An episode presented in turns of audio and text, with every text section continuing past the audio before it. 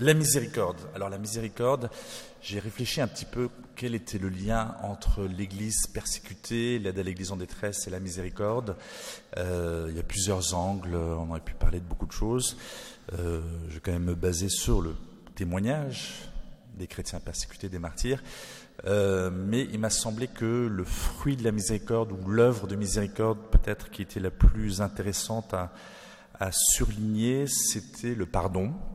Euh, et de fait, ça reprend euh, en partie l'essence du témoignage de foi d'hier, euh, même si ce n'était pas fait exprès. On ne savait pas ni l'un ni l'autre au départ, enfin il y a longtemps que nous allions nous retrouver ici, on se croise régulièrement dans certains lieux. donc vous allez croire que c'est une fixation sur le pardon, peut-être que c'est un signe pour certains. Euh, Ce n'était pas intentionnel, mais de fait, ça reste un sujet important, peut-être même le sujet le plus important. C'est en tout cas la pierre de touche du martyr chrétien euh, et peut-être même du christianisme tout court. C'est une philosophe juive hein, qui a reconnu ça, Anna Arendt, qui dit c'est Jésus de Nazareth qui a découvert le rôle du pardon dans les affaires humaines. Donc si on a une chose qui nous différencie des autres, alors on en a plusieurs, mais c'est le pardon. Ça ne veut pas dire que les autres ne sont pas capables de le faire, mais nous, nous sommes appelés à le vivre euh, de manière assez radicale. Et je reviendrai même aux paroles du Christ tout à l'heure, aimez vos ennemis. Euh, la plupart d'entre nous, nous n'avons pas d'ennemis, donc en fait ça reste de la belle, euh, des belles paroles ou des belles intentions. Mais que ce soit à Nice ou ailleurs ou dans le futur, en fait, on se rend compte que on a des ennemis.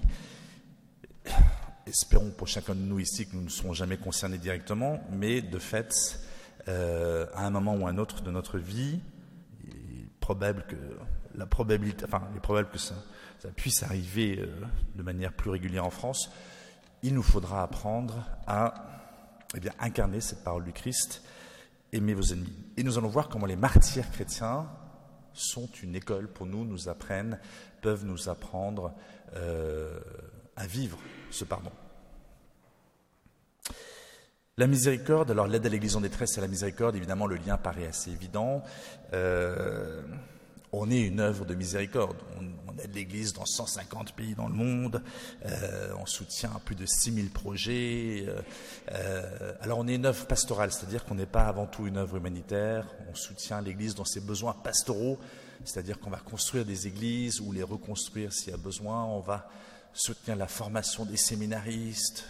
1 sur 10 dans le monde, il n'y en a jamais eu autant dans l'histoire de l'Église qu'aujourd'hui, plus de 120 000 soutenir la formation des religieuses. Je ne sais pas si c'est nécessaire, mais bon, c'est quand même important. Les religieuses, religieuses, elles sont bien formées en général. Euh, Qu'est-ce qu'on fait encore? On donne des moyens de transport à l'Église pour la mission, des voitures, des mobilettes, des motos, des bateaux.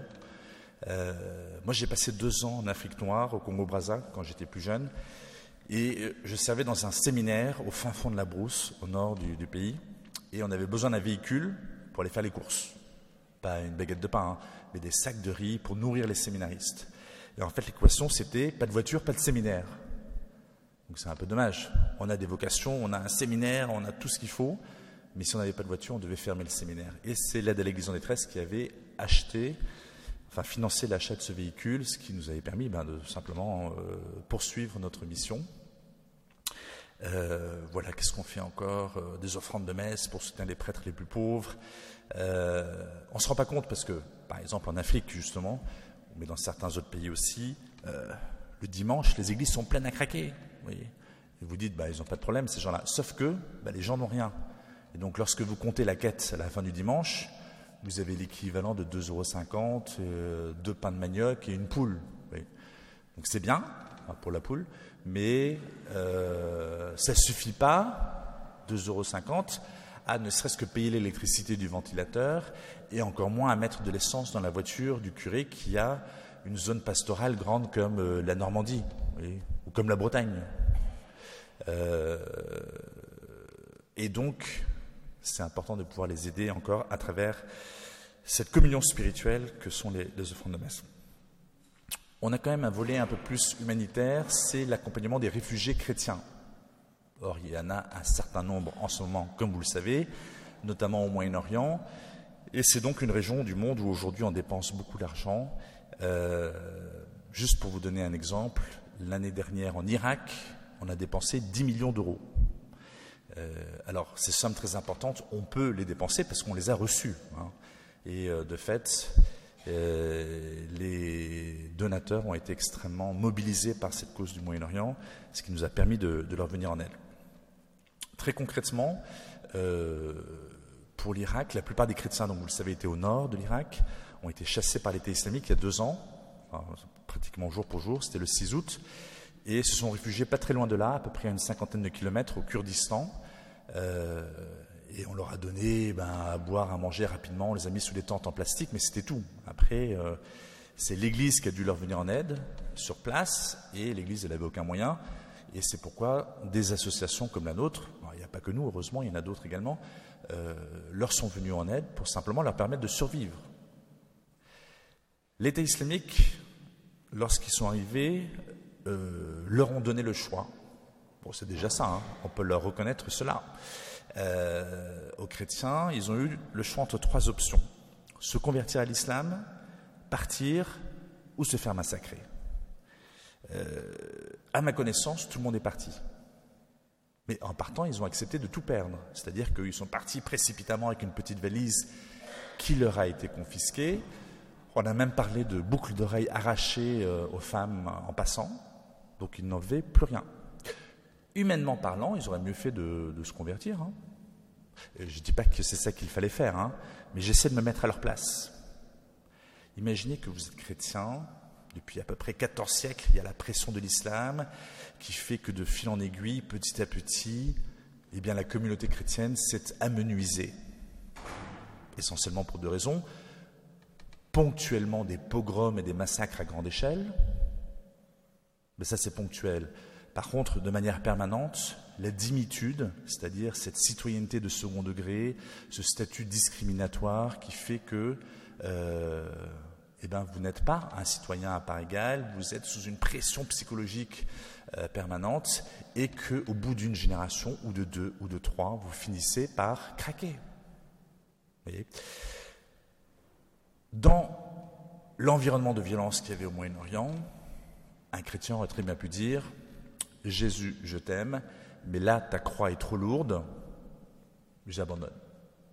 Intérieurement, je resterai chrétien, mais extérieurement, je deviens musulman. Ils auraient pu garder leur maison, ils auraient pu garder leur voiture, leur travail, leurs voisins. Ils auraient certainement reçu une grosse récompense financière. En échange de quoi euh, Eh bien, ils ont préféré renoncer à tout ça pour ne pas trahir le Christ. Qu'aurions-nous fait à leur place J'étais déjà allé en Irak, je suis allé euh, dans tous ces pays plusieurs fois, y compris euh, récemment. J'avais rencontré quelques années avant un chrétien irakien, au nord de l'Irak aussi, qui avait été pris en otage pendant euh, dix jours. Il venait d'être libéré, il était encore un peu sous le choc, on peut comprendre. Pour sa libération, il avait dû payer 60 000 dollars. Donc pour nous, c'est déjà une somme coquette, mais pour un fermier irakien, c'est énorme. C'est le travail de toute une vie qui partait en fumée. Il avait eu la possibilité de ne rien payer. Vous l'aurez compris, il suffisait que lui et toute sa famille se convertissent à l'islam chose qu'il n'avait pas faite. Donc, il avait préféré être ruiné, avec toujours le risque d'insécurité. En plus de ça, c'est pas que lui qui l'exposait, c'était sa famille aussi, sa femme, ses enfants, etc. On peut même se demander si, charitablement, il avait le droit d'imposer ça à sa famille. Vous voyez? Il avait préféré tout perdre pour ne pas renoncer au Christ. C'est le témoignage que nous donne en ce moment nos frères au Moyen-Orient.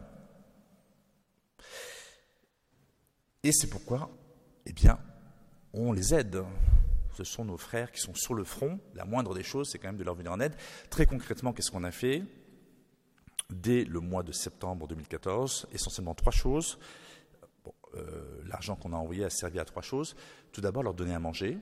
Donc les familles ont été enregistrées, ils reçoivent des colis alimentaires tous les mois, et ça continue. Ensuite, il a fallu les loger. Donc on a loué des appartements et on a construit des villages entiers en préfabriqué. Euh, c'est pas hyper confortable, mais c'est beaucoup mieux qu'une tente en plastique. Il faut savoir qu'il fait très chaud en été, ça vous pouvez vous en douter, mais qu'en hiver il fait très froid, parce qu'on est au pied des montagnes du Kurdistan. Euh, et la troisième chose, des écoles pour leurs enfants, parce que leurs enfants, pour le moment, leur avenir, il est un peu compromis. Hein. Si, en plus de ça, ils ne reçoivent pas une scolarité, eh bien, euh, ils n'ont vraiment pas beaucoup de chance euh, pour l'avenir. donc ça, c'est l'œuvre de miséricorde qu'on pourrait, à première vue, a priori, lorsqu'on pense à l'AUD, imaginer. Mais, revenons au sujet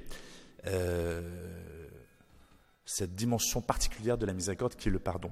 En quoi est-ce que l'AUD a une légitimité pour parler du pardon? Alors, tout d'abord, on a une légitimité historique. Le père Werenfried, le fondateur de l'AUD, euh, au départ, c'est quand même une aventure un peu extraordinaire. On est au lendemain de la guerre, 1947. Lui, il est néerlandais, mais il est dans une abbaye en Belgique, Tongerlo, très bonne bière. Euh, mais la plupart des bières d'abbaye sont bonnes. Hein. Je ne sais pas s'il y a des connaisseurs, dans les religieuses, certainement. Il se dit, qu'est-ce qu'on peut faire pour se réconcilier avec les Allemands? Parce qu'il en a marre de les voir venir à chaque génération. Voyez Et il se dit, il faut qu'on se réconcilie avec eux. Je vais demander aux gens de leur pardonner. C'est une histoire de fou un peu, hein, quand même au début. Euh, alors moi, j'étais pas en 1947, hein, mais j'imagine qu'après une guerre comme ça, on est un tout petit peu amer, voyez, ou même un peu irrité euh, contre les ennemis d'hier. Euh, et il va commencer à demander de l'argent pour aider les Allemands, le pays qui est complètement dévasté après la guerre, etc.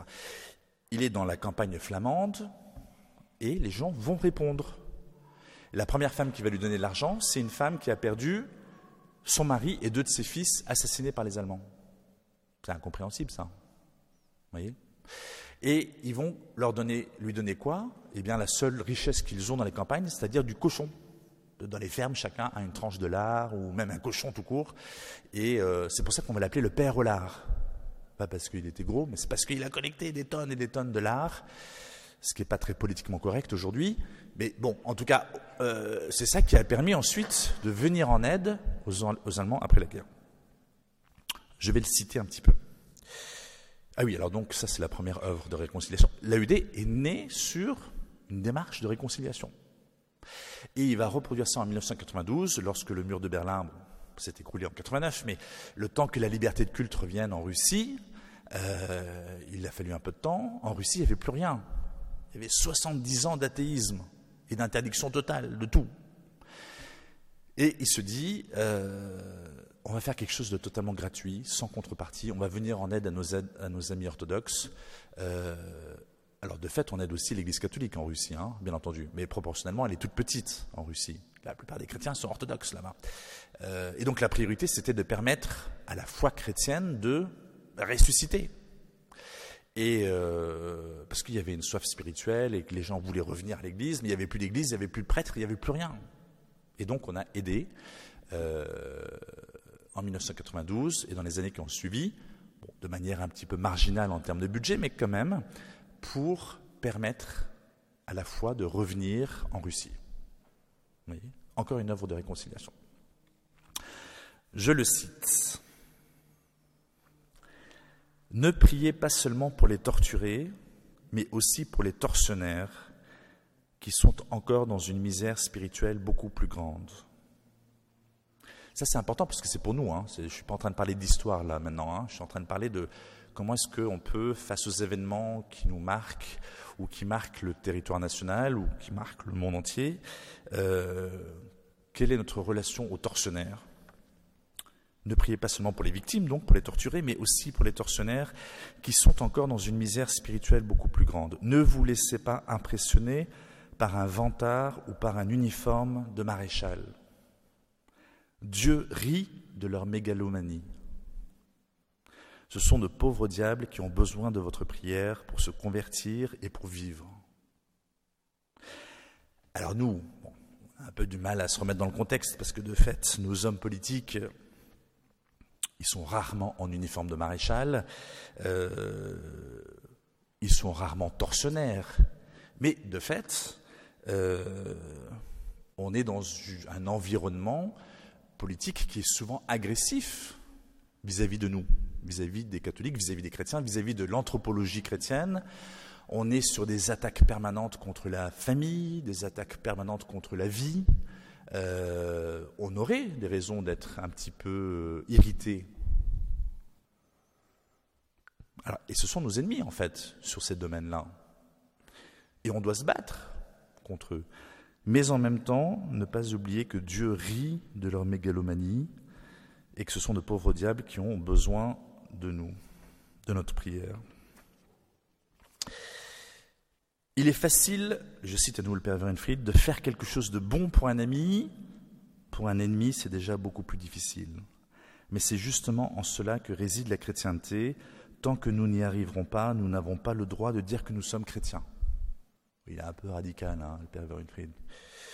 Bon, radical, c'est pas un très bon adjectif parce que maintenant, souvent, on l'utilise quand même pour parler de l'islam. En l'occurrence, c'est pas la même radicalité hein, qu'il s'agit. Nous sommes alors tout au plus de bons païens. Bon, c'est déjà ça, hein, un bon païen. Mais normalement, on ne peut pas dire qu'on est chrétien tant que nous n'arriverons pas à faire quelque chose de bon pour un ennemi. L'ennemi est d'abord et avant tout fort de notre propre faiblesse. Ça c'est intéressant. N'ayez pas peur, nous avons nous-mêmes notre salut en main, car le prince des ténèbres n'est pas à craindre parce qu'il combat Dieu, mais parce que nous oublions Dieu. Non parce qu'il est fort dans la haine, mais parce que nous sommes faibles dans l'amour. Non parce qu'il tue des chrétiens, et on va y venir, martyrs chrétiens, mais parce que nous ne vivons pas en chrétiens et que mille chaînes nous lient à ce monde.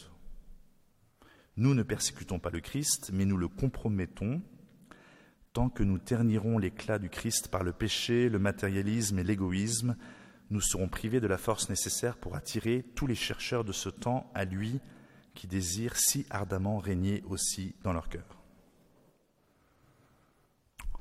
il y va un peu fort, le père Weinfried. Je ne sais, sais, pas comment il a réussi à avoir des donateurs, parce que, en fait, à la fin, c'est presque nous qui sommes coupables, vous voyez, euh, face à l'immense soif spirituelle de nos contemporains, euh, et c'est nous qui sommes censés les leur donner à boire. Enfin, c'est le Christ, mais à travers nous, et euh, visiblement, on ne le fait pas beaucoup. Notre tiédeur nous rend inaptes au combat, et en même temps, paradoxalement, réduit l'intensité du combat. Pourquoi? Henri de Lubeck disait S'il y avait plus de saints dans le monde, la lutte spirituelle y serait plus intense. Et donc on peut imaginer que s'il n'y a pas de lutte contre l'Église, bah, ça veut dire qu'il y a deux options. Soit on est dans une société totalement chrétienne, euh, totalement euh, en communion avec Dieu, avec les préceptes, avec l'anthropologie chrétienne, et dans ce cas-là, c'est normal qu'il n'y ait pas de lutte. Et peut-être que ça a existé au Moyen Âge autrefois. Mais Sinon, et typiquement dans le monde qui le nôtre aujourd'hui, si les chrétiens ne dérangeaient pas du tout, on serait en droit de se poser des questions. S'il n'y a pas de lutte spirituelle, ça veut dire que quelque part on ne dérange pas euh, et que pourtant ben, le message de l'évangile est quand même censé déranger au départ. L'augmentation actuelle des attaques antichrétiennes au-delà de la mauvaise nouvelle qu'elle constitue en termes de souffrance, ne serait-elle pas le signe que ce combat a gagné en intensité et qu'il y aurait donc plus de saints C'est-à-dire des personnes désirant avec force suivre le Christ, et cela c'est donc une bonne nouvelle. Je ne voudrais pas vous canoniser, surtout que je n'ai pas le pouvoir de le faire, mais de fait, votre volonté de participer à des retraites spirituelles et à vous former spirituellement, c'est euh, pas un signe de votre sainteté, mais en tout cas un signe de votre désir de vous en approcher. Et ça, c'est plutôt une bonne nouvelle. Historiquement, donc, vous le voyez bien, l'AUD a une certaine légitimité pour en parler. L'autre légitimité, ben, c'est bien entendu tous les témoins que nous côtoyons sur le terrain, puisque nous aidons partout dans le monde. Et notre mission, c'est en partie de collecter ces témoignages et de pouvoir les offrir à nos contemporains. D'ailleurs, l'aide à l'Église en détresse, c'est très beau, je trouve, dans, le sens que l'a voulu le Père Wernfried, c'est bien sûr d'aider l'Église en détresse, hein, d'où son nom. donc une aide matérielle, une aide spirituelle aussi. On prie pour euh, les persécutés, on prie aussi pour leurs persécuteurs. donc l'aide, elle va dans un sens ad extra, vers les autres. Mais en réalité, le père Verenfried a toujours compris l'aide à l'Église en détresse comme étant aussi, et peut-être avant tout même, une aide spirituelle à l'Occident. C'est-à-dire qu'il faisait le constat euh, d'une apostasie générale, d'un coma spirituel profond, et il estimait que le témoignage des martyrs, le témoignage des chrétiens persécutés, le témoignage de leur fidélité au Christ, au sein des souffrances qui étaient les leurs, était le meilleur antidote contre ce coma spirituel. Vous voyez? Et c'est pour ça que nous continuons cette mission. Euh, lorsqu'on fait la nuit des témoins, je ne sais pas si vous connaissez cet événement qui a lieu chaque année à Paris et puis dans quatre ou cinq villes de province. Euh, notre objectif, c'est pas d'être dans une espèce de, euh, de, gémissement ou de plainte, c'est de justement mettre en valeur les témoignages de notre temps pour nous réveiller, pour servir d'antidote au commun spirituel qui est le nôtre. Alors, le pardon donc, se base sur effectivement cette phrase du Christ Aimez vos ennemis. Je relis un tout petit peu l'évangile. Selon saint Matthieu, vous connaissez ce passage par cœur. En ce temps-là, Jésus disait à ses disciples Vous avez appris qu'il a été dit Tu aimeras ton prochain et tu haïras ton ennemi. Eh bien, moi, je vous dis Aimez vos ennemis et priez pour ceux qui vous persécutent, afin d'être vraiment les fils de votre Père qui est aux cieux. Car il a fait lever son soleil sur les méchants et sur les bons, il fait tomber la pluie sur les justes et sur les injustes. En effet, si vous aimez ceux qui vous aiment, quelle récompense méritez-vous? Les publicains eux-mêmes n'en font-ils pas autant? Et si vous ne saluez que vos frères, que faites-vous d'extraordinaire? Les païens eux-mêmes n'en font-ils pas autant? Vous donc, vous serez parfaits comme votre Père céleste est parfait. Saint Augustin commente ce passage de l'Évangile de la manière suivante. Quelle est la perfection de l'amour d'aimer nos ennemis et de les aimer à ce point qu'ils deviennent nos frères? Notre amour, en effet, ne doit pas être selon la chair. Aime donc tes ennemis en souhaitant qu'ils deviennent tes frères. Aime tes ennemis de sorte qu'ils soient appelés à entrer en communion avec toi. Ça va assez loin, hein, le christianisme, finalement. Et ce n'est pas aimer virtuellement. L'ennemi doit devenir ton frère doit entrer en communion avec toi, et pourtant il s'agit d'ennemis bien réels. Frère Christophe de Tibérine, en janvier 1994, disait Oui, il y a des ennemis. On ne peut pas nous contraindre à dire trop vite qu'on les aime, sans faire injure à la mémoire des victimes dont chaque jour le nombre s'accroît encore une fois, aimer, j'aime mes ennemis, c'est facile à dire. Mais en fait, lorsque vous êtes en situation comme les frères de Tibérine à l'époque, euh, et comme les martyrs chrétiens dans beaucoup de pays dans le monde, euh, on ne peut pas nous contraindre à dire trop vite qu'on les aime. Ça ne se fait pas comme ça. Le pardon des ennemis n'est pas plus facile au XXe siècle qu'au premier siècle de l'histoire. L'ampleur des génocides et des crimes de masse commis en ce siècle l'ont peut-être même rendu à nouveau humainement impossible, comme en témoigne le, débat sur le caractère imprescriptible des crimes contre l'humanité. Le pardon, n'est-ce pas ce que le Seigneur nous demande de plus difficile Pardon pour soi, pardon pour les victimes? Je vais vous donner quelques petits témoignages de, du XXe siècle, parce que d'abord c'est pas très loin, et puis qu'on n'est qu'au début du XXIe siècle. Et après, on va basculer au XXIe siècle. Un prêtre slovène avait participé, jeune militant communiste dans les années 50, à une agression contre un évêque dans la Yougoslavie, où Tito menait alors une lutte antireligieuse très dure. Avec d'autres jeunes militants, il avait aspergé le visage de l'évêque d'acide dans un train alors que celui-ci passait dans un tunnel. Mais la fin du tunnel était arrivée avant qu'il n'ait eu le temps de s'enfuir et l'évêque avait vu leur visage. Quelques années plus tard, ce jeune, converti par le témoignage d'un professeur, était devenu séminariste. Un jour, l'évêque visite le séminaire.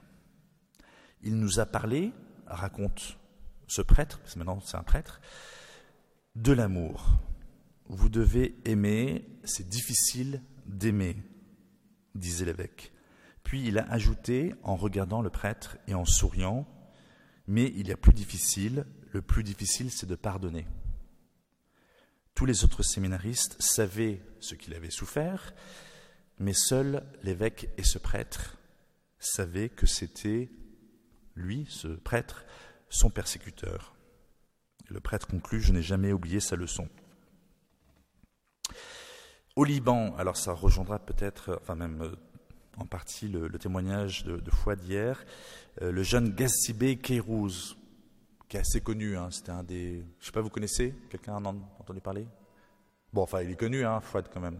Oui, il est connu. Fouad, il est d'accord. Et puis son épouse aussi. Gassi Bekirou aussi, rappelez-vous, c'est en 1975, bon évidemment ça remonte un petit peu, euh, en pleine guerre du Liban, il est assassiné alors qu'il se prépare à rentrer au séminaire. Dans un tiroir de sa chambre, ses parents retrouvent un texte écrit la veille de sa mort et qui sera lu lors de son enterrement. J'ai une seule demande à vous faire, dit-il, pardonnez à ceux qui m'ont tué. Faites-le avec tout votre cœur et demandez avec moi que mon sang, même si c'est le sang d'un pécheur, soit un rachat pour les péchés du Liban une hostie mêlée au sang de ces victimes qui sont tombées, de tous bords et de toutes les religions, et un prix pour la paix et l'amour et l'entente qui ont été perdus par cette patrie et même par le monde entier. Enseignez aux gens l'amour par ma mort, et Dieu vous consolera, pourvoira à vos besoins et vous aidera à vivre en cette vie. N'ayez pas peur, je ne regrette pas du tout, et je ne suis pas triste de quitter ce monde, je ne suis triste que parce que vous, vous serez triste. Priez, priez, priez et aimez vos ennemis. Je reviens à Tibérine. Le père Christian de Chergé, alors ça c'est un peu plus connu, écrit peu avant sa mort J'aimerais le moment venu avoir ce laps de lucidité qui me permettrait de solliciter le pardon de Dieu et celui de mes frères en humanité, en même temps que de pardonner de tout cœur à qui m'aura atteint. En Afrique du Sud, Maloussi Mpumluana, torturé puis banni, dit en sortant de prison Quand ils vous torturent, vous pensez ce sont des enfants de Dieu et ils se comportent comme des animaux. Ils ont besoin que nous les aidions à recouvrer l'humanité qu'ils ont perdue. En Lituanie, Nigelé Sadunaïté déclare à ses juges, le jour de sa condamnation, Oui, nous devons condamner le mal de toutes nos forces, mais nous devons aimer ceux qui errent. Cela ne s'apprend qu'à l'école de Jésus-Christ. En Roumanie, le père Langa a subi des tortures. Peut-on pardonner à ces bourreaux de telles ignominies? Certains de ces bourreaux sont en effet non seulement encore vivants, mais toujours actifs dans la vie publique. Le père Langa répond Bien sûr qu'on peut pardonner, et non seulement je leur pardonne tout, mais je crois que tous mes tortionnaires ont été des instruments du bien et que par leur intermédiaire, Dieu a travaillé et a bonifié ma vie. Peu avant la fin du régime soviétique, un journal communiste publiait cet étonnant aveu à propos des grands-mères russes. Le pardon et la prière pour les persécuteurs ont sauvé l'humanité dans notre peuple. Ces femmes n'avaient pourtant rien fait d'autre que de prendre au sérieux ce que Saint Paul, à la suite du Christ, nous a appris. Bénissez ceux qui vous persécutent, bénissez, ne maudissez pas. Pour en revenir au Moyen-Orient, il est frappant de constater que la plus ancienne liturgie chrétienne, la chaldéenne, le rite chaldéen est principalement présent en Irak, ce sont des catholiques du rite oriental. Cette liturgie, donc, qui est celle d'une communauté qui a plus souvent connu la persécution que la paix, au cours de près de deux millénaires d'existence, fait prier ainsi dans l'office. Nous supplions, Seigneur, ta miséricorde pour nos ennemis, ceux qui nous haïssent et pensent à nous faire du mal, non pas pour que tu nous venges d'eux et les condamnes, mais pour que tu aies pitié d'eux, que tu pardonnes leurs péchés, pour qu'ils aient le salut, parce que tu veux que tous les êtres humains soient sauvés et parviennent à connaître la vérité, car tu nous as donné ce commandement par ton Fils bien-aimé, notre Seigneur Jésus-Christ, de prier pour nos ennemis, pour ceux qui nous haïssent pour ceux qui nous déportent par tyrannie. Et les déportations continuent, puisque je l'évoquais tout à l'heure, euh, ça date d'il y a deux ans. un dernier témoignage. Dans son testament, le cardinal Stepinac de Croatie, victime des communistes yougoslaves, écrivait Que leur méchanceté ne vous empêche pas d'aimer vos ennemis. Autre chose est l'homme, autre chose est sa méchanceté. Il cite Saint Augustin à nouveau L'homme est l'œuvre de Dieu, la méchanceté est l'œuvre de l'homme. Aime ce que Dieu a fait et non ce que l'homme a accompli. Une invitation donc à, dissocier le mal de celui qui le commet, même si cette invitation devient plus difficile dans le cadre d'un génocide, euh, puisqu'on arrive là, on atteint un peu le sommet de, euh, de l'horreur. On pourrait parler du génocide arménien, du, génocide assyro-chaldéen qui a eu lieu à peu près en même temps. Les assyro-chaldéens, ce sont ces fameux chrétiens d'Orient, du nord de la Syrie, du sud-est de la Turquie, du nord de l'Irak, euh, qui ont également été massacrés il y a un siècle. Euh, plus près de nous, le génocide au Rwanda. Euh, et alors ça c'est intéressant. au Rwanda, il va y avoir, je ne sais pas si vous êtes au courant, au mois de septembre, un grand congrès continental sur la miséricorde divine. Et c'est assez beau que cela ait lieu au Rwanda. Je rappelle qu'au Rwanda, donc c'était en 94, il y a 22 ans, en trois mois, il y a eu à peu près 800 000 personnes massacrées. C'est considéré comme une des plus grandes tragédies humaines de l'histoire africaine, de l'histoire tout court. Et euh, il y a un prêtre polonais, un missionnaire là-bas au Rwanda, le père euh, Philippek, qui depuis 30 ans consacre son ministère à la diffusion et à la sensibilisation à la miséricorde divine. Euh, il a notamment construit un sanctuaire à la miséricorde divine à Kigali, la capitale, et c'est lui qui donc coordonne ce premier congrès euh, continental sur la miséricorde divine qui aura lieu en septembre 2016. Il pose une, enfin, il y a une question qu'on lui pose souvent. Euh, le problème dans ce contexte d'après-génocide, comment parler du pardon? Parce que c'est facile quand on n'a pas souffert, encore une fois. Pour nous, la plupart d'entre nous, sans doute, on n'a pas été dans ce genre de situation extrême. Au Rwanda, dit-il, j'entends souvent cette question, qui est celui qui doit pardonner en premier? Il répond, il n'y a pas de réponse facile, mais je continue de répéter, celui qui est le plus sage, celui qui est le plus proche de Dieu, devrait apprendre à pardonner. On ne perd jamais à pardonner. Après la déchirure d'une société par un génocide, une guerre et des victimes endeuillées, nous voyons clairement que la miséricorde divine pourrait être la réponse, un antidote à tout ce mal qui afflige les gens. Autre génocide, euh, bah, celui qui a lieu au Moyen-Orient aujourd'hui. Euh, c'est pas moi qui ai donné ce qualificatif, ça a été reconnu par le Parlement européen, même par les États-Unis. Euh, même si on n'est pas face, donc les génocides contre les minorités religieuses et notamment contre les chrétiens hein, en Irak et en Syrie, même si on n'est pas face à des massacres de grande ampleur, il y a la volonté extrêmement nette de faire disparaître un peuple, de faire disparaître les chrétiens du Moyen-Orient, et du coup ça suffit à donner ce qualificatif de génocide. Pourquoi est-ce que ce qui se passe au Moyen-Orient nous touche tant?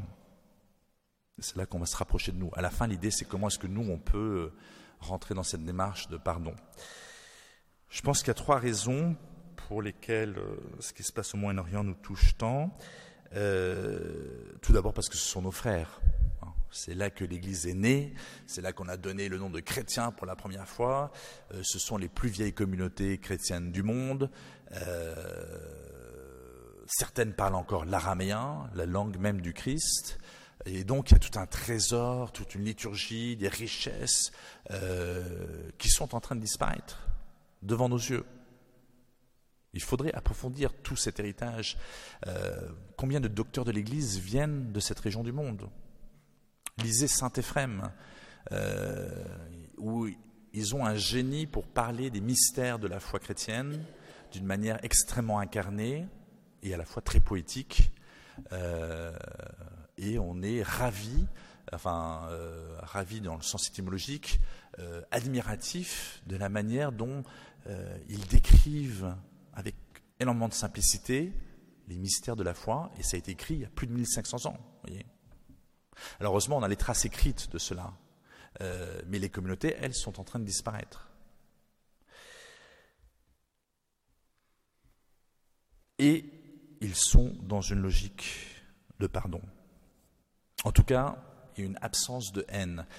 Moi, je les rencontre souvent. Ça ne veut pas dire que c'est facile pour eux. Hein. Euh, clairement, par exemple, l'Irak. Ils ne sont pas certains aujourd'hui de vouloir rentrer chez eux. C'est pas loin, hein, ça à 50 km. Même si on se débarrasse de l'État islamique et qu'on leur rend leur maison, pour le moment, ils n'ont pas envie de rentrer en l'état actuel. Pourquoi? Parce que ce sont souvent leurs propres voisins musulmans qui les ont dénoncés lorsque l'État islamique est arrivé. Vous savez, on a peint la lettre Noun sur les maisons des chrétiens. La lettre Noun, c'est la lettre N en arabe, ça désigne le mot nazaréen, c'est un terme péjoratif pour désigner les chrétiens. Et, euh, même parfois, leurs, voisins les appellent au téléphone. Ah, votre canapé est très confortable. ils se sont installés dans leur maison. Comment est-ce qu'ils auraient envie, ou comment est-ce qu'ils pourraient même rentrer chez eux Donc ça ne veut pas dire que le pardon, il est acquis. Mais en tout cas, ils ne sont pas dans une logique de haine ni de vengeance. Je ne sais pas si vous connaissez la petite Mariam, c'est une petite fille arabe, ça a pas mal circulé sur, le, sur Internet. Euh, en fait, c'est un reportage d'une télévision chrétienne euh, arabe, je pense libanaise d'ailleurs. Et euh, donc, il fait des reportages dans les camps de réfugiés au nord de l'Irak. Il tombe sur cette petite fille qui a 8-9 ans. Et il lui demande Tu n'es pas triste d'avoir bah, quitté ta maison, tout ça Elle dit bah, Si, bien sûr. là, on est dans un camp de réfugiés, il pleut on n'a plus notre maison, j'ai perdu mes amis, euh, je ne sais pas où ils sont. Euh, et, après, il lui pose la question du pardon. Est-ce que, est que tu en veux à ceux qui t'ont fait ça? Euh, Donc c'est l'État islamique hein, qui les a chassés. Et elle, est là. Non, je ne leur veux pas. Je ne comprends pas pourquoi ils ont fait ça, mais, mais je leur pardonne. Et, et c'est extrêmement émouvant de voir cette petite fille comme ça, qui est extrêmement sincère euh, alors soit elle a une maturité spirituelle extrêmement importante, soit on peut imaginer que bah, ce sont ses parents qui lui ont appris ça. Et, de fait, euh, on n'est pas dans une logique de haine ou de vengeance, mais plutôt de pardon. Le pape, euh, fin juin, c'était il n'y a pas très longtemps, au Place Saint-Pierre, il, il, saluait les pèlerins de langue arabe, notamment ceux du Moyen-Orient, il leur a dit, chers frères et sœurs, la seule chose dont nous ayons vraiment besoin dans notre vie, c'est d'être pardonnés, délivrés du mal et de ses conséquences de mort. Que le Seigneur nous accorde, a poursuivi le pape, par l'intercession de Marie, d'être témoins de sa miséricorde qui purifie le cœur et transforme des vies. Un peu plus loin, c'était dans le texte euh, que j'ai perdu de l'invitation. Euh, c'était à des pèlerins syriens et irakiens. Le pape François, toujours, vous êtes dans le cœur de l'Église. L'Église souffre avec vous. L'Église est fière d'avoir des enfants comme vous. Vous êtes sa force. Vous rendez un témoignage concret et authentique à son message de salut, de pardon et d'amour. La deuxième raison pour laquelle euh, je pense, le conflit au Moyen-Orient nous touche, c'est que quelque part, on se sent un peu responsable. Euh, et de fait, euh, la France a participé hein, à ce chaos au Moyen-Orient qui a permis l'émergence de l'État islamique et qui fait que bah, les chrétiens ont été chassés de l'Irak et qu'en cinq ans, plus de la moitié des chrétiens ont disparu de la Syrie. Alors, il n'y a pas que les chrétiens qui souffrent, hein. c'est toute la population au Moyen-Orient qui souffre, et la plupart de la population, elle est musulmane. Et même la plupart des victimes sont musulmanes. Et on ne doit pas les oublier. Euh, mais ce chaos, notamment centré sur la Syrie, on y a participé. On a livré des armes aux rebelles. Alors, on a toujours pris la, précaution de, de dire qu'on ne livrait que des armes aux rebelles modérés.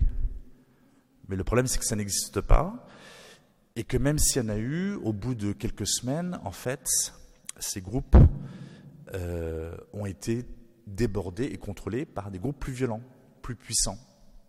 Et donc, en fait, les armes que nous livrions aux rebelles modérés étaient euh, tout d'abord volées et ensuite vendues à des groupes plus extrémistes. Ce qui fait que nos armes, en fait, se sont retrouvées aux mains de euh, l'État islamique et du front al-Nusra. Euh, on a même été jusqu'à dire, enfin, c'était le ministre des Affaires étrangères en France, hein, que le front al-Nusra je précise juste que c'est la branche locale d'Al-Qaïda, faisait du bon boulot en Syrie. Vous voyez? Et après, on s'étonne qu'on ait des attentats en France. On a allumé le feu, on n'est pas les seuls, hein, euh, mais on a participé à ça. On a allumé un incendie aux portes de l'Europe. C'est pas loin, hein, la Syrie. Regardez, l'été dernier, ils sont venus à pied, les gens. On ne vient pas à pied depuis l'Australie hein, euh, ou du Chili, parce que c'est loin. Bon, puis en plus, il faut savoir nager. Mais euh, la Syrie, c'est pas très loin. On a allumé un incendie, une matrice djihadiste, un aspirateur à vocation terroriste. Un jour, il faudra qu'on demande pardon aux chrétiens d'Orient pour ce qu'on a fait. Ils ne comprennent pas hein, ce qu'on a fait là-bas. La France, pour eux, c'est une mère. Ils nous aimaient. Ils nous aiment toujours d'ailleurs, mais ils ont plus de mal à comprendre. Pourquoi? Alors que notre responsabilité historique, c'était de leur venir en aide, comment on a pu les trahir de cette manière? On les a vendus pour 30 barils de pétrole. Bon, un peu plus, hein, parce que sinon ça valait pas le coup. Mais de fait, on les a totalement trahis. Besoin de vendre des armes à la péninsule arabique, on a besoin qu'ils rachètent notre dette, on a besoin qu'ils investissent chez nous. On a totalement épousé la politique saoudienne et qatari au Moyen-Orient. Enfin, j'explique tout ça dans un excellent livre qui s'appelle Guerre, pétrole et radicalisme. J'espère que vous l'avez tous lu. Ce livre, en une heure et demie, vous comprenez tout ce qui se passe au Moyen-Orient. C'est garanti ou remboursé. Si vous n'avez pas compris, vous retournez chez votre libraire et il vous rembourse. Le sous-titre Les chrétiens d'Orient pris en étau. Un jour, il faudra leur demander pardon. Pas que, eux, pas que à eux, à toute la population du Moyen-Orient. Troisième raison pour laquelle ça nous touche tant, eh bien tout simplement parce qu'on sent que ce qui se passe là-bas se rapproche de nous. Les chrétiens d'Orient nous, préviennent d'ailleurs depuis des années. L'archevêque de Mossoul, qui est maintenant en Australie, pour le coup il est un petit peu euh, éloigné du front. Euh, pourquoi est-ce qu'il est éloigné? Parce qu'il n'y a plus rien à Mossoul. Hein. Mossoul, c'était une capitale chrétienne. Il y a des pères de l'Église qui ont habité là-bas. Il y avait 45 églises et monastères. Il y avait des manuscrits. Il y avait, il n'y a plus rien du tout. Donc l'archevêque de plus rien du tout, ça sert à rien. Donc autant qu'il serve ailleurs. Et c'est pour ça qu'il a été euh, nommé en Australie où il y a une grosse communauté chaldéenne. Il disait, il y a trois ou quatre ans, ou deux ou trois ans, euh, vous pouvez pleurer avec nous, mais attention, ce que nous vivons ici, vous allez le vivre bientôt. Alors espérons qu'il n'est pas prophète, hein, parce que les archevêques peuvent se tromper parfois. Euh, mais de fait, on se rend compte, enfin c'est-à-dire on n'a même pas besoin d'imaginer, c'est en train de se produire. Euh, nous commençons à avoir des attentats. et puis bah, parler de ça après Nice, évidemment, ça me paraît un peu superflu, mais euh, il est probable que ce ne soit pas la fin, vous voyez. Et donc, et donc, les chrétiens d'Orient euh, peuvent nous apprendre, ce conflit en tout cas nous, touche, d'autant plus que, encore une fois, on sent que euh, on n'est plus si éloigné de ça. Et même si on ne vivra pas exactement ce qui s'est passé au Moyen-Orient, euh, ou en tout cas pas tout de suite, ou pas de cette manière-là, demeure poser la question de l'islam. L'islam qui aujourd'hui est profondément en crise. Ils sont dans une impasse. D'où cette apparente fuite en avant vers une radicalisation de l'islam. Euh, cet islam radical, c'est l'islam wahhabite, c'est l'islam qui est pratiqué en Arabie saoudite. On peut même parler de wahhabisation de la planète, euh, c'est-à-dire que cet islam radical est en train de se répandre dans le monde, essentiellement parce qu'il est financé depuis plus de 50 ans par l'Arabie saoudite notamment, plus récemment par le Qatar, euh, grâce à leur richesse immense liée au, pétrole et au gaz. Euh, ils investissent, ils construisent des mosquées, ils forment les imams selon cet islam radical, mais de manière massive. Ce qui fait que petit à petit, l'islam est en train d'évoluer. Autrefois, il y avait un islam sénégalais, un islam marocain, un islam malien, un islam indonésien, un islam bosniaque. Et en général, ça se passait plutôt bien. Mais aujourd'hui, toutes ces manières de pratiquer l'islam sont en train de s'uniformiser autour de cet islam radical wahhabite saoudien qui est en train de se développer partout, y compris en Occident, y, compris en France, avec la montée des salafistes. Le, salafisme, c'est vraiment le produit d'exportation du wahhabisme. Hein. Euh, heureusement, la plupart des musulmans ne sont pas radicaux. Mais de fait, une minorité radicale est aujourd'hui suffisamment puissante pour euh, de plus en plus peser sur les communautés musulmanes. Et ce sont eux, les radicaux, qui attirent. Ce sont les mosquées salafistes qui attirent le plus de gens. C'est un peu inquiétant. Vous voyez? Et cette radicalisation de l'islam, euh, y compris chez nous, fait qu'on peut imaginer qu'on va au-devant d'un certain nombre de problèmes. À Nice, et de plus en plus aujourd'hui, on dit on a des attentats parce qu'on est présent au Moyen-Orient. Alors c'est pas totalement faux, euh, parce que après avoir allumé donc cette mèche, euh, aujourd'hui on fait semblant de combattre l'État islamique. On en fait un petit peu, on n'en fait pas beaucoup. Euh, ce sont surtout les Russes hein, qui ont totalement changé la situation au Moyen-Orient l'été dernier. Du coup, on s'est senti obligé d'en faire un peu plus, et du coup, les attentats ont commencé. Euh, mais enfin, si on n'avait pas allumé l'incendie au départ, on n'en serait pas là. Euh, mais je pense qu'il serait faux d'imaginer que tous les attentats qui ont lieu en France sont uniquement liés à ce qui se passe au Moyen-Orient. En fait, il y a un principe de violence intrinsèque, euh, et on le voit bien à Nice, c'est pas quelqu'un qui revenait de Syrie ou d'Irak. C'est-à-dire qu'on va avoir de plus en plus nos propres voisins qui, sous une apparence totalement ordinaire, pourront devenir, à n'importe quel moment, euh, des terroristes. Vous voyez?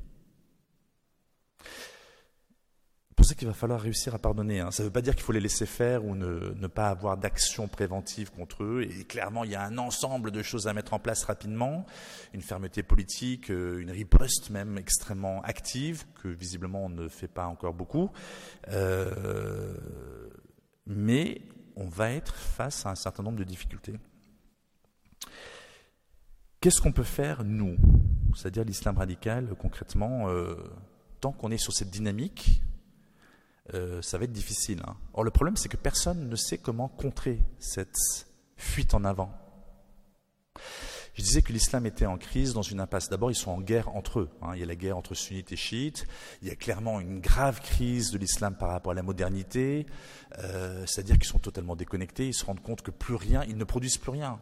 C'est-à-dire qu'ils sont donc maintenant dans, face à un mur. Et comment est-ce qu'on réagit face à un mur On peut réagir par la violence. Et clairement, un certain nombre de leurs textes sacrés facilitent ce passage à la violence. Et ils sont dans un fantasme, euh, un retour fantasmé à la gloire des origines. Ils se disent, au début, l'islam était puissant, de fait, euh, et puis même, il y avait une certaine créativité. Ils ont inventé plein de trucs. Enfin, ils n'ont pas tellement inventé de choses, simplement ils ont eu l'intelligence de capter ce qui existait sur les territoires qu'ils avaient conquis. Donc ils ont récupéré les mathématiques indiennes, un certain nombre de faits culturels de l'Extrême-Orient, euh, la, philosophie, la médecine antique grecque, traduite en arabe par des moines syriens. Hein. Euh, donc en fait, ils n'ont pas inventé grand-chose. Mais ils ont capté ça. Il y a eu une certaine créativité, fécondité au début de l'islam. Ils ont la nostalgie de ça. Et donc ils se disent, on va revenir à ce qu'on était au début. C'est assez logique hein, comme raisonnement. Et donc, on va imiter eh bien, Mahomet et les premiers croyants. Ils n'ont pas besoin d'inventer, hein. ils lisent le Coran, ils lisent les hadiths, le recueil d'actes et de paroles de Mahomet et des premiers compagnons, de ses premiers compagnons. Le problème, c'est que tout ça a eu lieu dans une sphère culturelle euh, ben, un petit peu éloignée de nous. Hein. C'était euh, au 7e siècle, dans la péninsule arabique. Et euh, clairement, ce n'est pas la même culture qu'aujourd'hui. Hein. Et du coup, ça va être un peu compliqué. Mais ils sont totalement, ils s'habillent comme on s'habillait à l'époque, ils se rasent pas comme on faisait à l'époque. Ils vont traiter la femme comme on l'a traitée au 7e siècle dans la péninsule arabique, c'est-à-dire comme pas grand-chose. Euh, ils vont chercher à imiter leur beau modèle, c'est Mahomet. dont par exemple la femme préférée, Aïcha, a été épousée à 6 ans et consommée à 9. Et du coup, à Mossoul, on vend des filles sur le marché. Entre 8 et 12 ans, c'est celles qui ont le plus de valeur. Entre 12 et 20 ans, déjà, c'est soldé. et après 20 ans, bon, c'est un peu les fins de saison, c'est pour les combattants les plus pauvres. En faisant cela, ils ont l'impression d'être pieux, parce qu'ils imitent leur beau modèle. Ils sont dans cette idée, qui est assez logique encore une fois, on veut retrouver la gloire des origines, on était très puissant à l'époque, on a conquis la moitié du monde connu, pour à nouveau avoir cette baraka, la bénédiction de Dieu, on va reproduire ce qui se passait au début de l'islam. Ils sont totalement dans cette logique. Le problème, c'est que du coup, on est dans cette fuite en avant et personne ne sait comment la guérir. Même des musulmans commencent à s'en inquiéter. Il y a des intellectuels musulmans qui disent si on continue comme ça, l'islam va imploser. Et de fait, euh, on ne sait pas comment l'islam peut survivre à cette fuite en avant, à cette radicalisation. Même Sisi, pas l'impératrice, hein, le président égyptien, il va à Al-Azhar, c'est la grande université coranique au Caire. C'est censé être le centre du monde sunnite.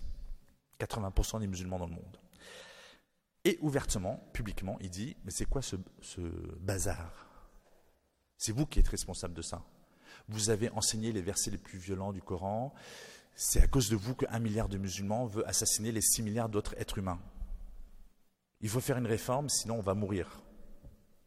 Mais qui c'est qui va faire cette réforme? Il n'y a personne dans l'islam sunnite, il n'y a pas de hiérarchie, il n'y a pas de chef. Et le premier qui lève le doigt pour dire on va faire une réforme, il est mort. Donc ça va être compliqué. Hein Donc on peut imaginer que l'islam va imploser. Parce qu'il est pris en otage par l'islam radical. Il y a une OPA de l'islam radical sur l'islam. Alors après, c'est un autre débat. Est-ce qu'il y a une vraie différence entre l'islam et l'islam radical? Euh, On ne va pas rentrer là-dedans. Euh, de fait, on peut imaginer que la plupart des musulmans, heureusement, ne sont pas pratiquants ou pas très pratiquants. Ils ont le sens de la transcendance. Peut-être que c'est le principal d'ailleurs. Nous, on l'a trop souvent perdu. Hein. Enfin, pas nous, pas vous qui êtes là, hein, sinon vous ne serez pas là.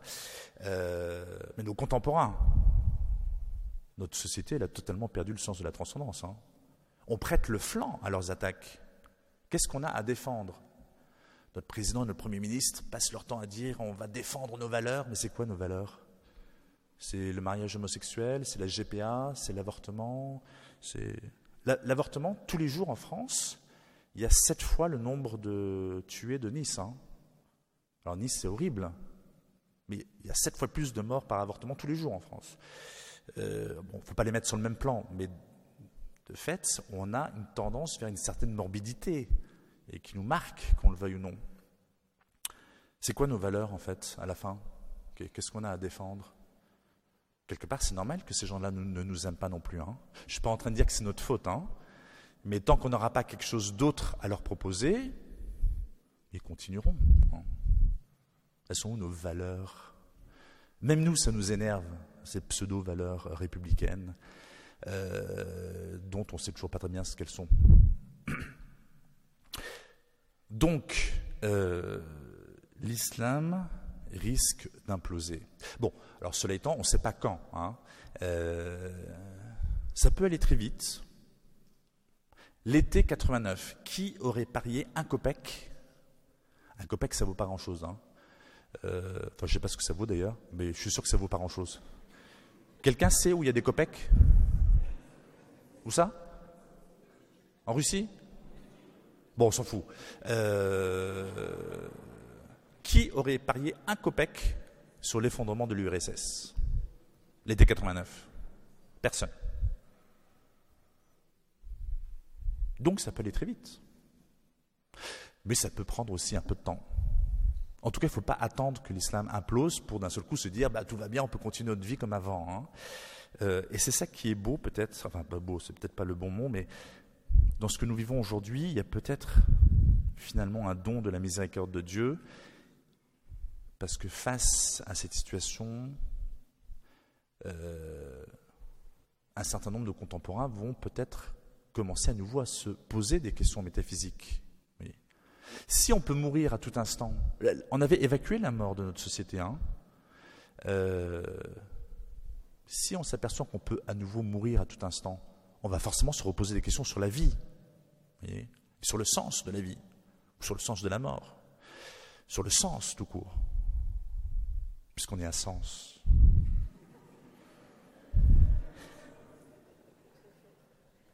Et ça, ça peut être une miséricorde de Dieu. D'ailleurs, on le voit hein, depuis quelques mois, quelques années, les gens se reposent, pas tous, mais il y a un regain de pratique. Les prêtres nous le disent dans les paroisses. Alors peut-être pas partout, hein, mais euh, et de plus en plus, les gens vont être appelés à se reposer des questions et même à se positionner. À un moment donné, quand la pression de l'islam sera devenue très forte, avant son implosion, les gens seront sommés de choisir. Alors certains deviendront musulmans euh, par facilité. Il y a des conversions à l'islam en France. Hein. après, il faut voir qui sont ces gens. Souvent, ce sont des personnes qui sont un peu perdues, qui n'ont pas beaucoup de repères. Je ne dis pas ça de manière péjorative. Hein. Nous, on a le privilège de ne pas être dans cette situation. Mais si on était à leur place, peut-être qu'on aurait fait la même chose. Euh, des personnes qui sont à la recherche d'un marqueur identitaire, euh, des personnes qui vivent déjà dans des environnements fortement islamisés et où le fait de ne pas être musulman ben, commence à être un peu compliqué. Euh, après beaucoup de mariages mixtes, vous savez qu'un musulman peut épouser une chrétienne. Elle peut rester chrétienne si elle veut, mais les enfants seront musulmans.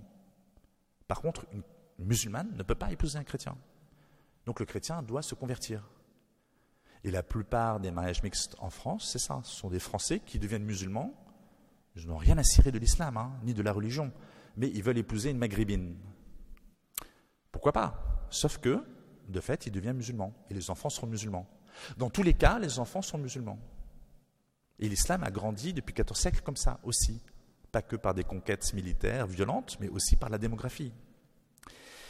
Euh, pourquoi est-ce que je parle de ça hmm.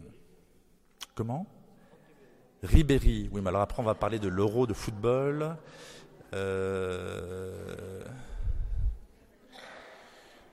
est-ce que quelqu'un se rappelle ce que j'étais en train de dire avant?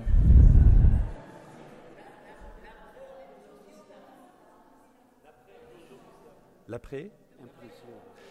Ah oui, après l'implosion, avant l'implosion. Avant l'implosion. Euh, recherche du sens. Bon, c'est bien, vous avez retenu l'essentiel. On va conclure.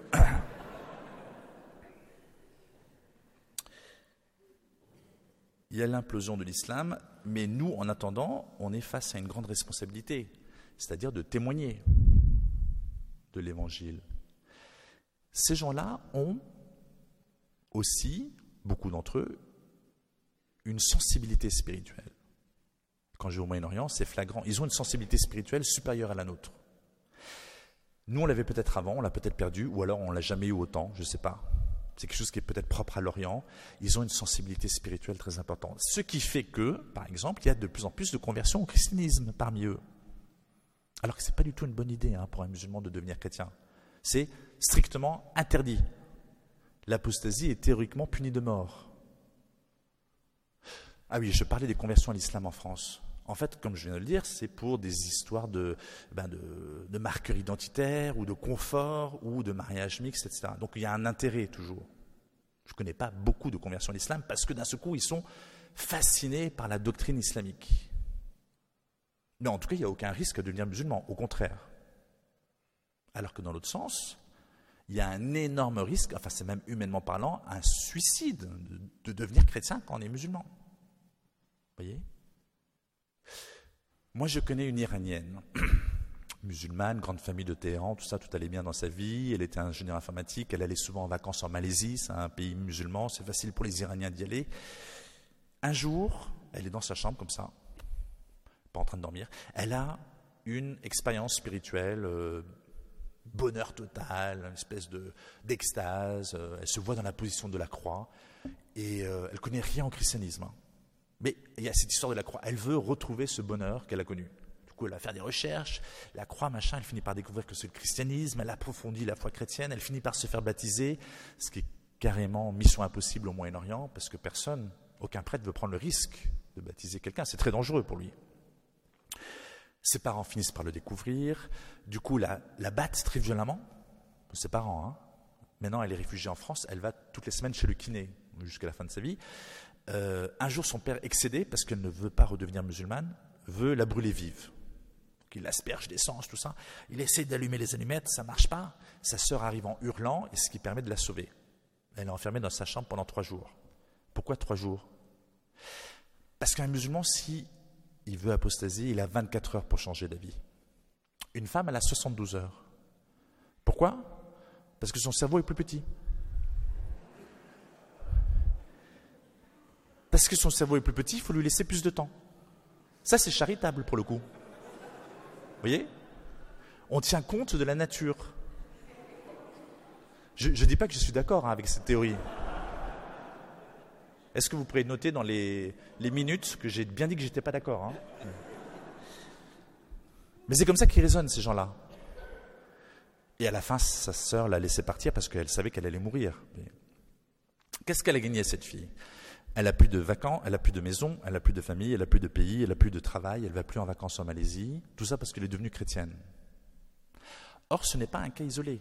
Il y a des millions de conversions au christianisme parmi les musulmans. Alors c'est très difficile d'avoir des chiffres, mais il y a des études qui sont faites, il faut prendre ces chiffres avec prudence. Euh, alors en France, c'est un petit pays, il n'y a que 12 000 musulmans devenus chrétiens. c'est déjà, déjà, pas mal. Euh, Arabie Saoudite, 5 fois plus, 60 000. Un Saoudien qui devient chrétien, c'est quelqu'un qui a une vocation au suicide. Hein Nigeria, 10 fois plus encore, 600 000. Indonésie, 10 fois plus encore, 6 millions et demi. À tel point qu'ils ont peur. L'Indonésie, c'est le plus grand pays musulman au monde. Hein. Ils sont obligés de financer des campagnes à la télévision. Euh, c'est un petit dessin animé qui s'appelle Sauver Mariam. Bon, c'est pas la même Mariam que tout à l'heure. Hein. Et on voit une petite musulmane avec son voile comme ça qui se promène dans la rue, qui voit une église avec le clocher, la croix, qui voit des chrétiens, qui est attirée par eux.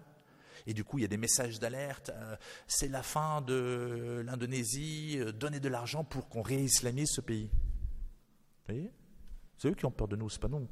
Bon, si nous on a peur d'eux un peu parce qu'il y a la démographie, il y a cette violence. Euh, mais sur le fond, ils ont perdu déjà. Un imam saoudien, il y a quelques années, alarmé du fait que selon lui, 6 millions d'Africains musulmans se convertissaient au christianisme chaque année, a émis une fatwa, un avis juridique contraignant, demandant à ce que toutes les églises de la péninsule arabique soient détruites. Vous voyez? C'est eux qui ont peur de nous. Bon, il n'y en a pas beaucoup, hein. il y en a 22 églises dans la péninsule arabique, donc ça serait assez facile à faire. Euh, mais ils sont dans cet état d'esprit. voyez? Et donc, nous, on a une responsabilité, c'est de témoigner de notre foi. Parce qu'ils ont une sensibilité spirituelle, ils ont aussi une soif spirituelle. Il y a de plus en plus de musulmans qui sont excédés aussi par leur religion. Je dis, c'est quoi cette religion? C'est nous, qui, nous qui produisons ça? C'est nous qui produisons Nice? C'est nous qui produisons euh, tout ce qui se passe au Moyen-Orient? Vous voyez? Ils finissent par se poser des questions aussi. Et donc, ils attendent autre chose. Il y a une soif spirituelle parmi eux. Et si on était un tout petit peu missionnaire, l'Église en France, on a un boulevard devant nous. Ce n'est pas une question de faire du chiffre, c'est que ce sont des gens qui sont dans une détresse spirituelle, une soif spirituelle à laquelle on ne répond pas pour le moment. Et si on n'en fait pas des chrétiens, euh, ça va être compliqué pour nous. Hein. Charles de Foucault disait déjà la même chose en Algérie. Hein. Il disait en 1912, si on n'arrive pas à en faire des chrétiens, des Algériens, dans 50 ans, ils nous jettent à la mer. Il était assez précis en plus au niveau de la prophétie. Hein.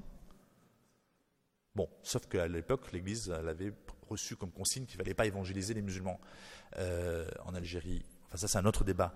Mais toujours est-il qu'aujourd'hui, on a la possibilité de le faire? Or, que fait-on? Pour le moment Pas grand-chose. Hein Qu'est-ce qu'on attend, l'Église en France, pour que dans chaque diocèse, il y ait des équipes euh, qui soient formées pour parler aux musulmans? Et, même sans aller les chercher, simplement répondre à ceux qui viennent taper la porte. Parce qu'il faut savoir leur parler. Ils ont des attentes particulières, ils ont une, structuration de leur cerveau à cause de l'islam qui est particulière. Je ne dis pas qu'elle n'est pas bonne ou bonne, hein, mais il y a une manière de leur parler de la foi. Mais ce n'est pas compliqué, il suffit de se former pour ça. Qu'est-ce qu'on attend pour faire ça? Qu'est-ce qu'on attend pour avoir aussi des lieux d'accueil parfois? Parce qu'il y a des gens qui sont en danger aussi, ceux qui voudraient se rapprocher du christianisme. euh, on ne fait rien pour le moment, ou pas grand-chose. Donc on a une responsabilité. Soit l'islam implose avant qu'on ait trop de difficultés, soit on arrive à en faire des chrétiens, mais il n'y a pas d'autres options en fait. Donc c'est notre responsabilité. Je termine avec une image sur le pardon, la miséricorde. Dans la Bible, il y a, évidemment, on pense tout de suite au bon samaritain, celui qui va prendre en charge celui qui est blessé, etc. L'autre image, c'est l'enfant prodigue. Vous savez, l'enfant prodigue qui vient, qui demande le pardon euh, de son père. Et on est tous évidemment un peu l'enfant prodigue. Mais ce qui est intéressant dans cette scène de l'enfant prodigue, c'est le grand frère. Le grand frère, il n'a rien à se faire pardonner, on croit, en tout cas par rapport à son petit frère. Euh, mais lui, il est invité aussi à pardonner à son petit frère. Vous voyez?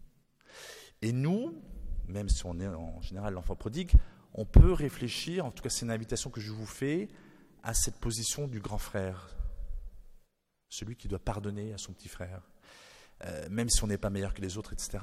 Euh, encore une fois, on est l'enfant prodigue aussi, euh, mais vis-à-vis de nos contemporains, vis-à-vis de ceux qui nous attaquent sur la famille, sur la vie, sur notre foi, vis-à-vis de nos amis musulmans, entrons dans, cette, dans ce personnage du grand frère qui doit prier pour le retour de l'enfant prodigue, qui doit réussir à, le pardonner. Et c'est comme ça que nous serons euh, sans doute miséricordieux.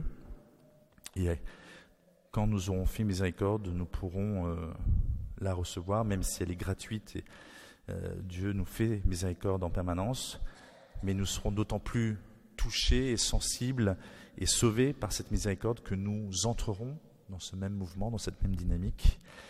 Et s'il fallait retenir une, année, une chose de cette année consacrée à la miséricorde, c'est cette invitation à nous-mêmes devenir miséricordieux. Et on peut le faire plus facilement, je pense, justement en gardant à l'esprit ce témoignage de nos frères martyrs qui, eh bien, en dépit de ce qu'ils ont souffert, sont capables de pardonner. Qu'ils soient toujours des modèles pour nous. Merci beaucoup.